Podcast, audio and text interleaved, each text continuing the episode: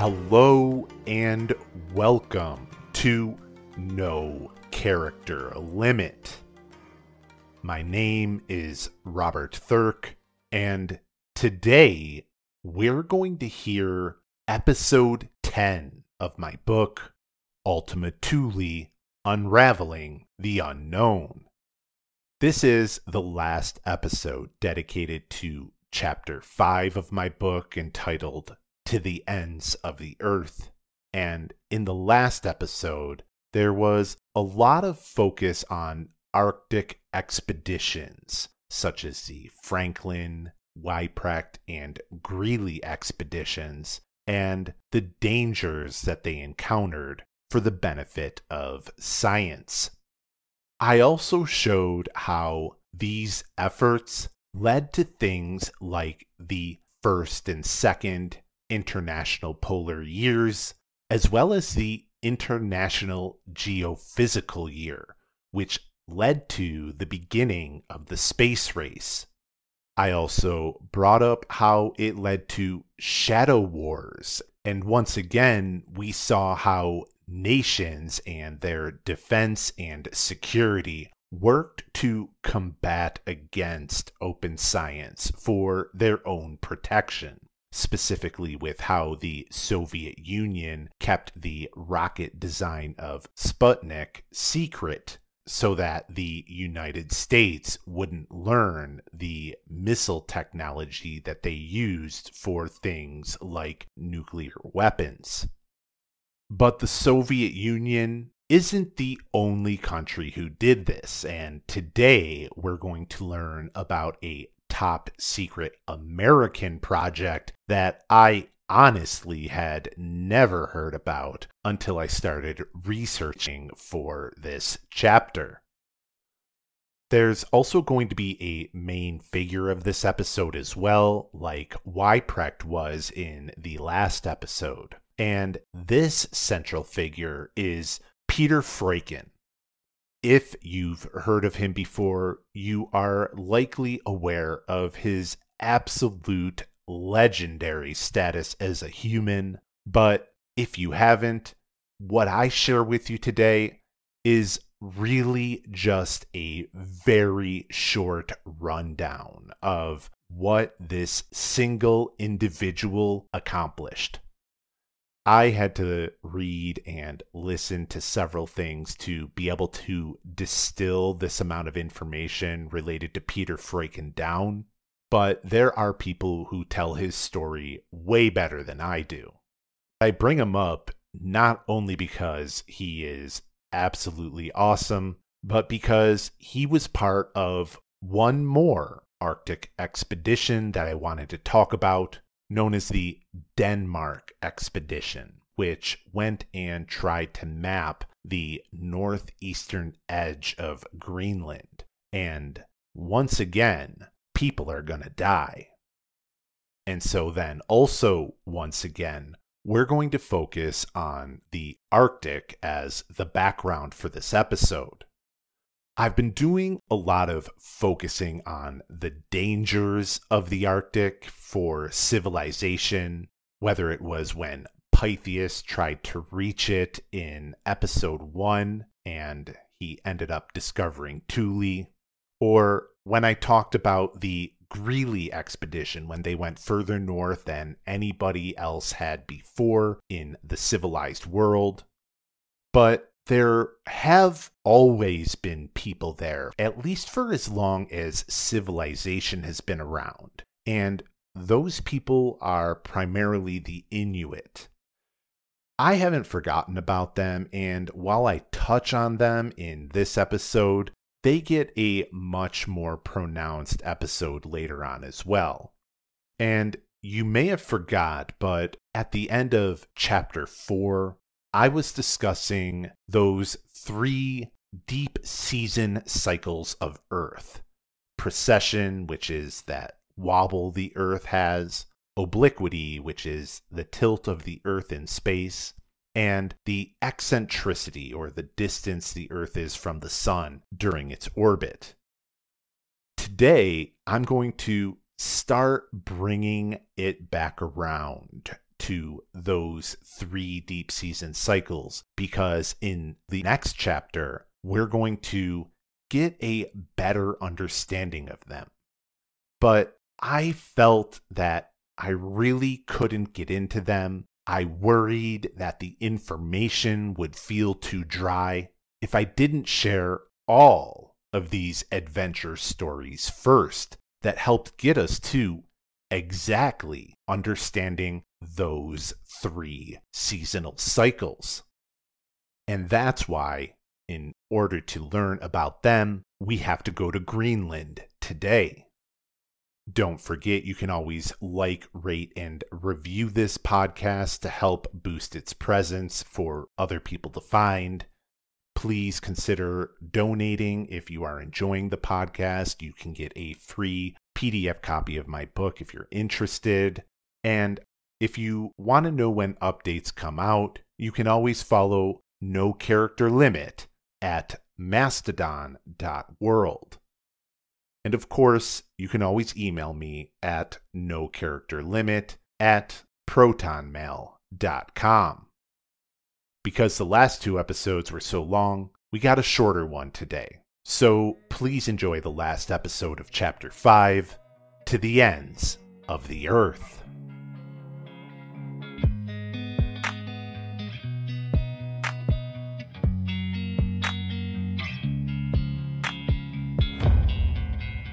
Chapter 5, Part 5 Greenland, just beneath the surface. A lot had happened over the 75 years between Greely's tragic expedition during the first international polar year and the launching of Sputnik during the international geophysical year. Other adventurers in the late 19th and early 20th century explored beyond the discoveries of the Greely expedition, marking further achievements in the great uncharted North.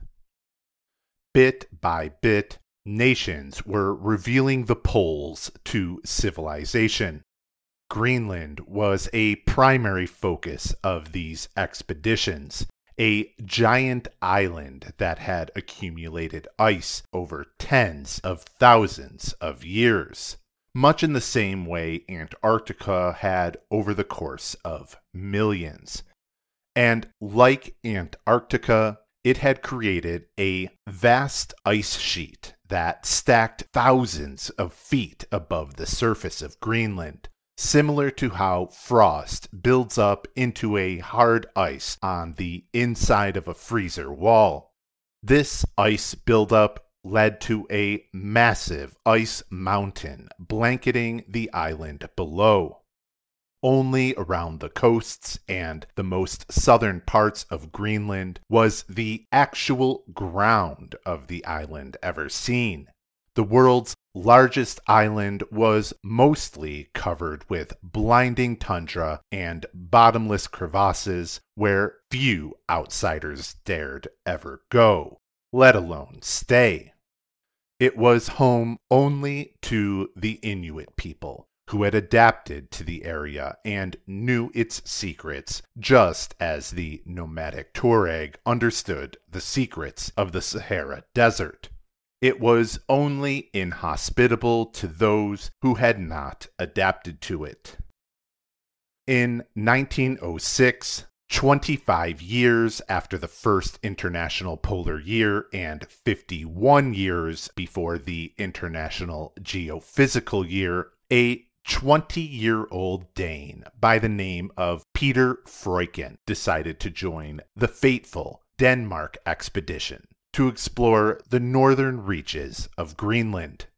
Freuchen was the sort of man that would be drawn to adventure his entire life, and this was where he was first tested.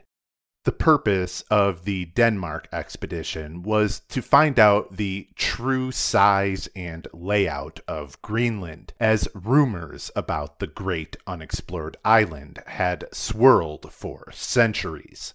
Seeing as Greenland was claimed by Denmark, the government decided to put some of their best explorers to this task. But at the time, Freuchen was not yet one of them, as he was just another young man foolish enough to volunteer for a journey into the deadly and beautiful reaches of the far north. He was a young man with no experience, and the Denmark expedition was his chance to cut his teeth. But it was with a chilling awareness. Those who took on this mission knew there would be a chance that they wouldn't return home. The Denmark expedition was not an easy one. But Freuchen learned the ropes over the first year from some of Denmark's best explorers. In its second year, Freuchen decided to make a sacrifice for the team by volunteering to stay in an observation cabin built by the crew to collect information on the nearby ice sheet. The cabin was supposed to be built for two, but with so little building material, the 9 foot by 15 foot space would only be able to fit one person. So Freuchen volunteered to stay behind in this tiny cabin alone for months. The rest of the team would continue on, leaving him behind as they explored other parts of Greenland, leaving young Peter to take on the northern Greenland winter alone, where temperatures could drop as low as 90 degrees below zero Fahrenheit. When they left him, it was still before the autumn equinox, where the sun lay above the horizon both day and night. But as the darkness of the Arctic winter settled upon Freuchen for the next six months, things started to become truly dangerous. The most immediate problem was that he was not alone. Wolves had found him and were becoming increasingly bold. At first, the wolves kept their distance, but slowly, over time, they began to come closer and closer to the point where one day Freuchen stepped outside to find one of his sled dogs killed. One by one, the wolves would come for and devour each of his sled dogs, and Freuchen could do nothing about it. After that, the wolves became so fearless that they started climbing onto the roof looking for a way in for Freuchen himself. Resupply sleds had trouble approaching Freuchen's cabin for fear of attack from the brazen beasts. This was Freuchen's chance to prove himself. If he couldn't subdue the wolves, then he knew that it would only be a matter of time for him. After one of the wolves attempted to get into his cabin, he decided that he would implement a plan. He waited for the wolves to leave and then climbed up to his roof where he would set up some traps. As predicted, the wolves returned to his shed, but this time one would get caught on his roof trap and be unable to leave with the rest of the pack. Once the pack left, Freuchen would climb to the roof and kill the captured wolf before resetting the trap and waiting again. The plan worked, and after the pack lost a few members in this way, they no longer bothered Freuchen as much. Freuchen also had the scientific task to observe the ice sheet, which the cabin was built next to, and he would frequently climb it to explore the area when the wolves were not around. One day, despite it being eternally dark, during his explorations, he passed a large boulder along the edge of the ice sheet cliff and awoke a startled wolf. Freuchen, also startled, fell over the edge of the cliff off of the ice sheet in almost any other circumstance, that would have meant certain death. But as luck would have it, Freuchen fell right into a pile of snow and was miraculously uninjured. As the winter pressed on, the walls of his cabin began to physically press in on him. Ice built up on the inside, turning his tiny hut into an increasingly claustrophobic tomb.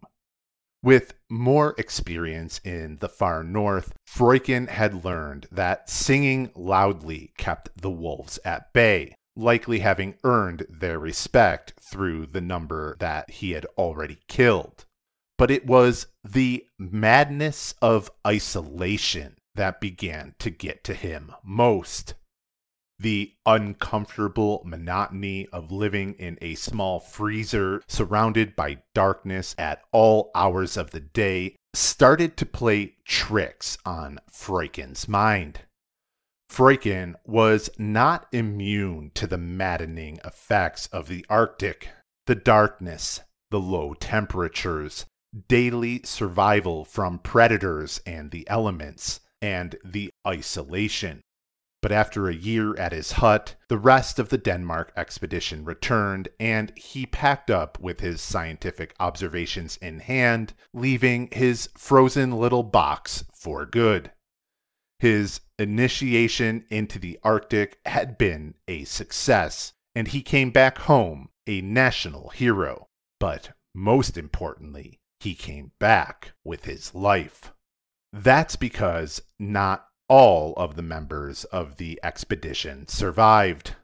Three well known and seasoned explorers who led the mission died over the two years in the Arctic, at the time, these men were far more experienced and well known than Freuchen. The leaders of the Denmark expedition, Ludvig Mylius Erichsen, Niels Peter Hoeg Hagen, and Jorgen Bronlund, had explored the lands of Greenland with the likes of the famous Knud Rasmussen, perhaps Greenland's most famous explorer, known for traveling by dog sled from Greenland all the way to Alaska. These were the sort of men that the Danish government depended on to finally complete the map of Greenland and take important scientific data. While Freuchen was fighting against wolves and madness in his observation cabin, the three leaders of the Denmark expedition took on the most dangerous part of the mission for themselves they separated from the rest of the group to map the most northeastern part of Greenland and dedicated themselves to bringing their country a completed map of the island, the expedition's primary objective from the start. But the warmer summer melted the snow and made it impossible to travel over, trapping the trio in the northernmost reaches of Greenland longer than expected. Stranded in the far north of the island, they raced southeast, the sun having permanently set for the winter and leaving them with increasing darkness and deadly temperatures. But things only got worse as starvation set in. They had no choice but to begin surviving on their emaciated sled dogs, trading their ability to travel more quickly for their survival of just one more day. As they went from three sleds to two and finally to one, the three men were then faced with the grisly reality of their situation. Their bodies slowly giving out one at a time, one by one succumbing to the elements. First to go was Hoeg Hagen, followed by Mylius Erichsen 10 days later. The map, fully completed and preciously protected, would only later be pulled from the dead body of Bronlund, the last of the three to have survived and who had made it to one of the food stash checkpoints where he wrote a final journal entry. He relayed that he only made it there under the light of a waning moon and could go on no further due to his frozen feet and the darkness of a moonless Greenland winter. The trio had accomplished the mission's main objective, but at the cost of their lives. Denmark had lost three of its best explorers as a result of this expedition. Since Freuchen returned alive, this alone would have been enough to make him a historically significant figure. But his life was only just beginning. He was a brilliant and daring man who seems like he must have inspired the claymation character Yukon Cornelius of the 1964 version of Rudolph the Red-Nosed Reindeer. His skills at survival in the Arctic stood out enough that they caught the attention of the kingpin of Arctic explorers, Knud Rasmussen. And together the two agreed to start a trading post on the desolate northwest coast of Greenland. They named it Thule after the medieval Latinized phrase that had come to indicate the edge of the known world, originally coined by Pytheas about 2,500 years before. The name was apt because their trading post would be the most northern one in the world and would draw the rest of human civilization to the land of the Inuit, whether they were ready for it or not. Freuchen and Rasmussen explored together for the first time on what would ultimately become seven Thule expeditions to explore all of Greenland, including the dangerous ice sheet that lay across the center of the island. The Denmark expedition mapped the edges of the island, but the interior was still largely unexplored.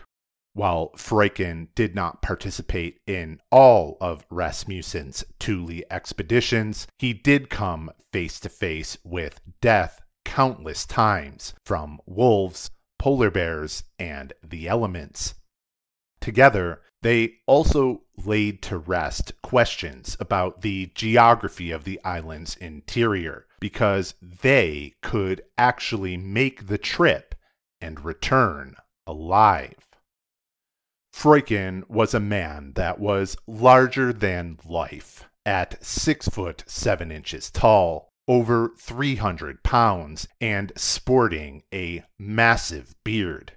He was also an avid writer and contributed to newspapers, magazines, and created more than a dozen memoirs and journals. Freuchen relayed that during one particularly bad storm on one of his explorations that he ended up having to cocoon himself under his sled while he waited for it to pass. But as he lay there under his sled with the storm burying him, the moisture of his breath froze the snow around him, and he accidentally entombed himself. The sled was now buried enough that he was unable to push himself free. This predicament alone is a testament to the extreme cold and weather that Freuchen willingly submitted himself to during each of his Arctic expeditions.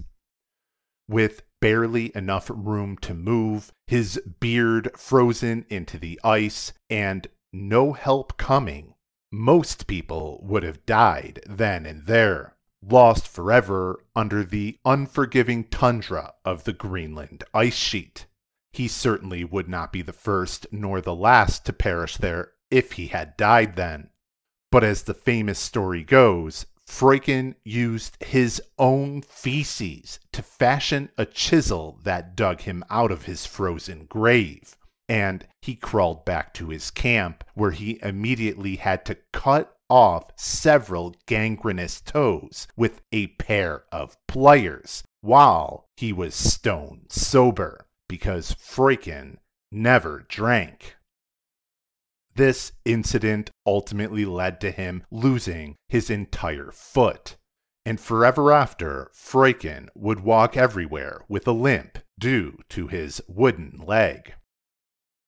Unlike Rasmussen, Freuchen was not part Inuit, but he did embrace their culture, even as he captured the attention of the rest of civilization below for his feats of survival. When he decided to marry an Inuit woman, he chose not to have the ceremony in a church and called out the hypocrisy on the part of the local clergy, who slept with the local women while claiming moral superiority over them.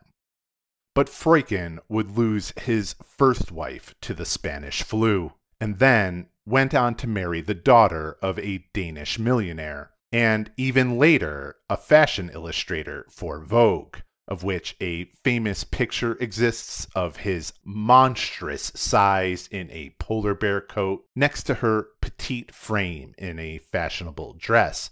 This might be Peter Freuchen's most famous picture. Freuchen's near death experiences included nearly drowning in icy water, almost getting shot by another man, and getting attacked by wild Arctic animals. Freuchen also went on to produce, star in, and win an Oscar for the movie Eskimo, featuring the Inuit, where he played a white villain who rapes the main character's wife, undoubtedly portraying an ugly reality of Western colonialism. The movie was primarily in Inuit language, subtitled in English, because Freuchen wanted to show the world a culture that survived in one of the planet's most inhospitable regions. When World War II came around, Freuchen helped Jews escape Europe through an island he owned in Denmark and was so rude to the Nazis that he was ultimately imprisoned and sentenced to death. But in classic Freuchen fashion, he escaped the prison they put him in and he climbed the fence with only one good foot and hopped into a nearby car that was waiting for him. Eventually, he made his way to America, where he lived in New York City and famously walked outside in winter without a coat. Then, just because he could, he won the television game show The $64,000 Question in 1956. Then, in 1957, the same year as the International Geophysical Year, Freuchen boarded a plane to Alaska. He was going to fly over the North Pole as part of a television show documenting the Arctic. As the 71 year old Freuchen reached his Alaskan hotel, he stubbornly insisted on carrying his own suitcase up the steps to his room. This man, who had lived a hundred lives, worked his way up each step on his wooden leg with all of his luggage, once again about to go back to the great north. It was only when he had reached the top step that Freuchen finally collapsed and died, never able to complete his flight. This legend of a man may well have been having a heart attack the entire way up that flight of steps, but pushed on regardless, refusing to accept help. When things got tough, Freuchen rarely had anyone else around to help him, and likely held a mentality that if he couldn't help himself, then in many cases, no one else could. It's entirely likely that Freuchen pushed through, drawing from some deep source of inner strength that he culminated from all of his near death experiences in Greenland and elsewhere, so that when he finally reached his goal of that top step, life fled from his body and he was gone from this earth. He was cremated, and at his request, his ashes were dumped over Thule, which by 1957 had become an Air Force base for the American military at the permission of Denmark. Despite Freuchen having founded the place, it was difficult for him to gain access to the old trading post before he died. Thule was established by Freuchen and Rasmussen with the expressed permission of the Danish government, which had an eye towards colonialism. Within Freuchen's lifetime, he watched the rest of the world descend onto the land of the Inuit, a culture he hoped to protect but ultimately ended up being the catalyst that exposed them to the exploitation of the modern world. By the International Geophysical Year in 1957, Thule was one of the most northern Air Force bases on the planet, and it was the lifeline to the outside world for several inland radar stations and camps on the ice sheet of Greenland. It was within the lifetime of one man that the Arctic finally succumbed to the will of human civilization. Freuchen had seen Greenland go from an unmapped island to being the home of a modern military base with radar stations spread across it. One of the radar stations lay 220 miles inland to the east, called N34. It was one of two $1.6 million stations constructed in 1953 that could hold 16 men apiece, completely dependent on supplies delivered from the Thule Air Base. It took 90 men from the Army Corps of Engineers, all working together at the height of construction, to build the radar station for air control warning, a protection against Soviet plane or missile attacks during the Cold War, where the threat of a nuclear strike was very real.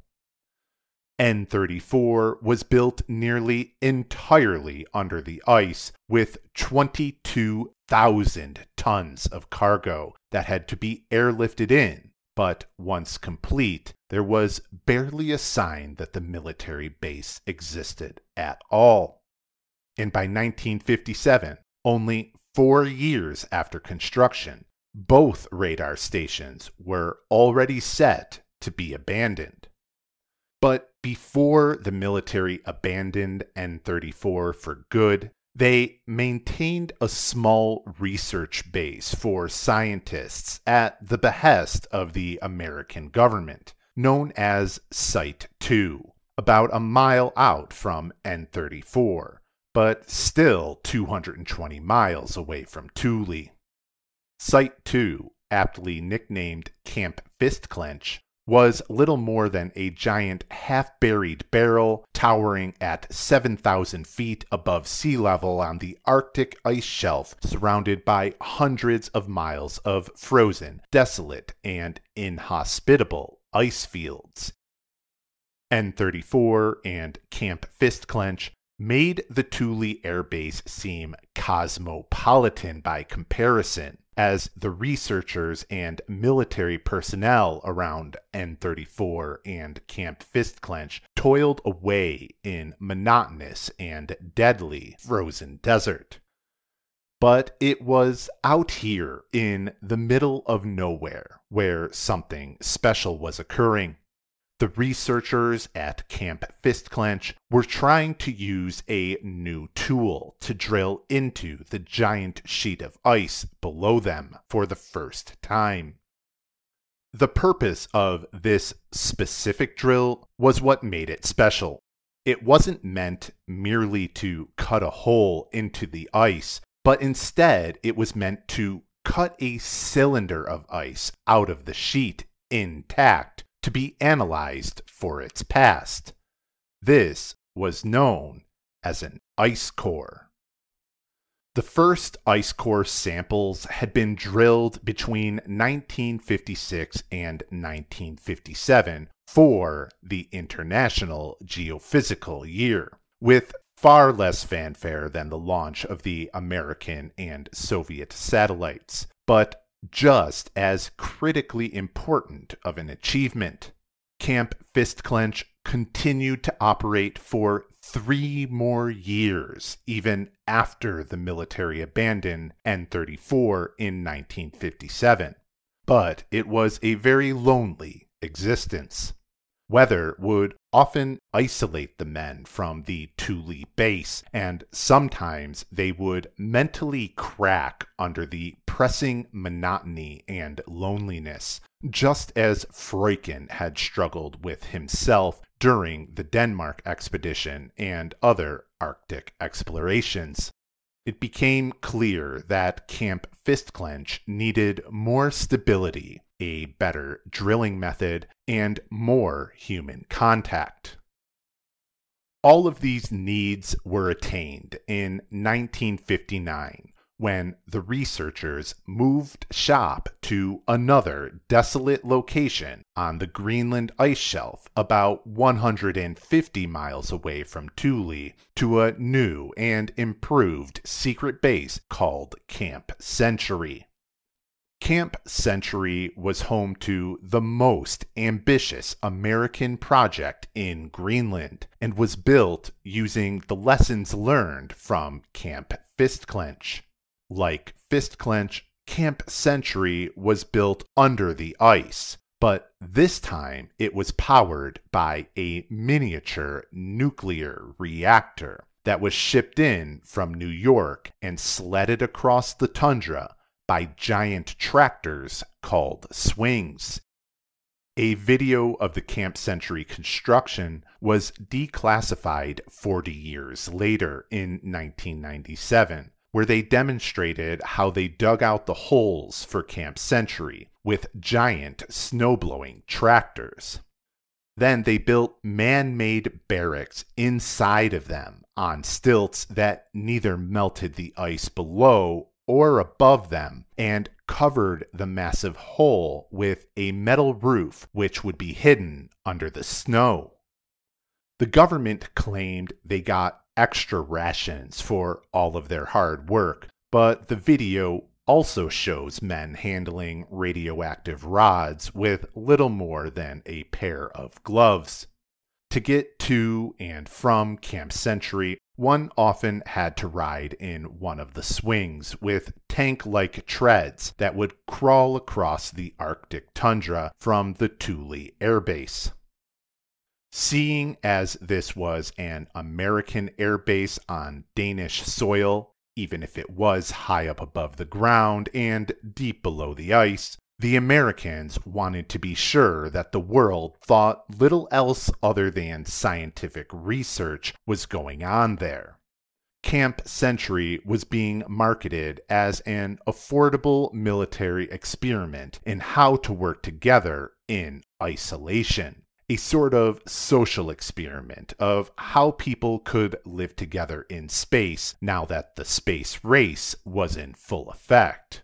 Even the United States government could see the connections between the polar regions and the future of space travel television reporters were eagerly brought to Camp Century, where they were shepherded past the top secret nuclear reactor and classified projects to the comparatively benign ice core drilling that was taking place elsewhere on site.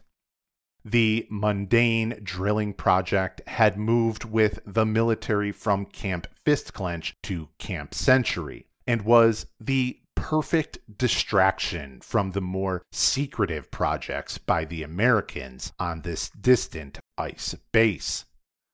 The ice cores were special, according to the scientists working on the project, because the ice had allegedly captured the atmosphere of the past as far back as tens of thousands of years ago. But at the time, the ice cores pulled from Camp Fistclench and Camp Century were still essentially meaningless.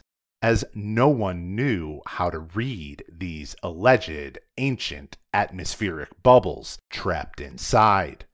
A mysterious geological cipher still yet to be decrypted.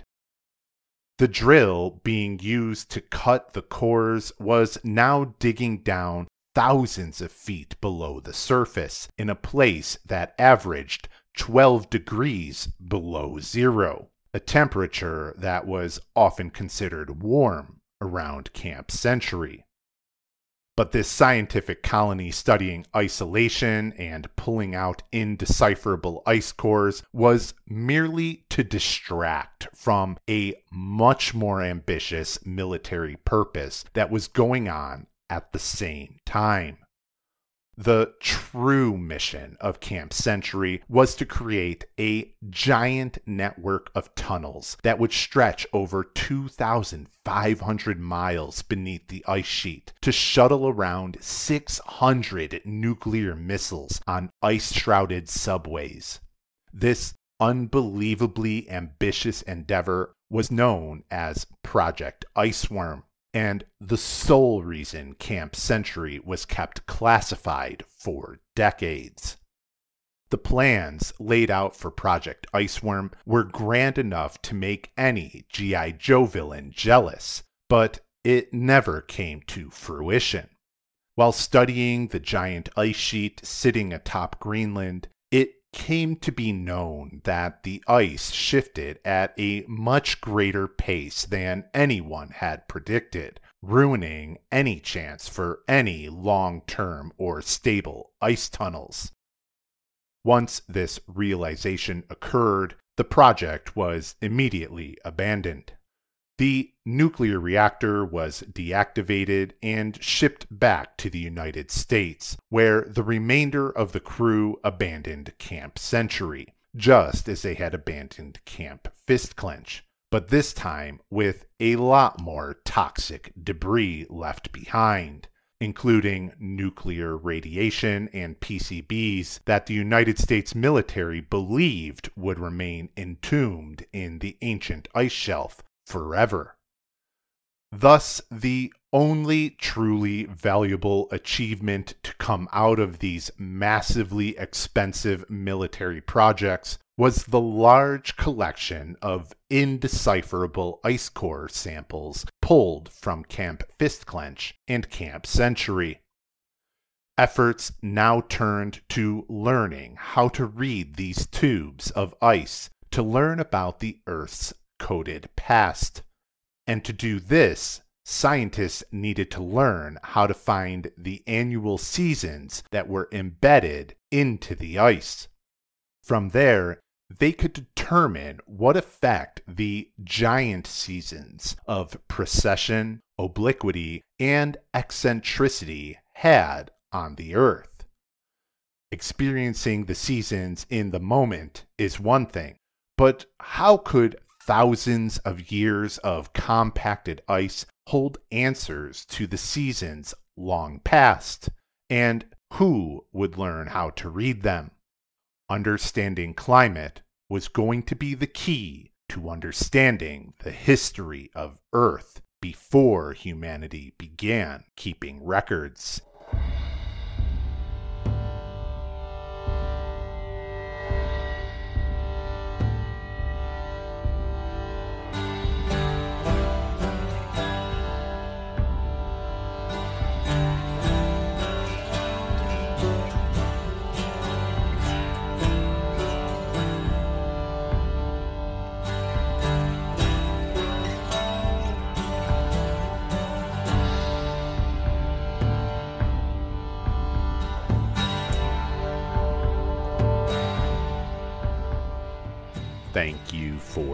Listening to this episode of No Character Limit.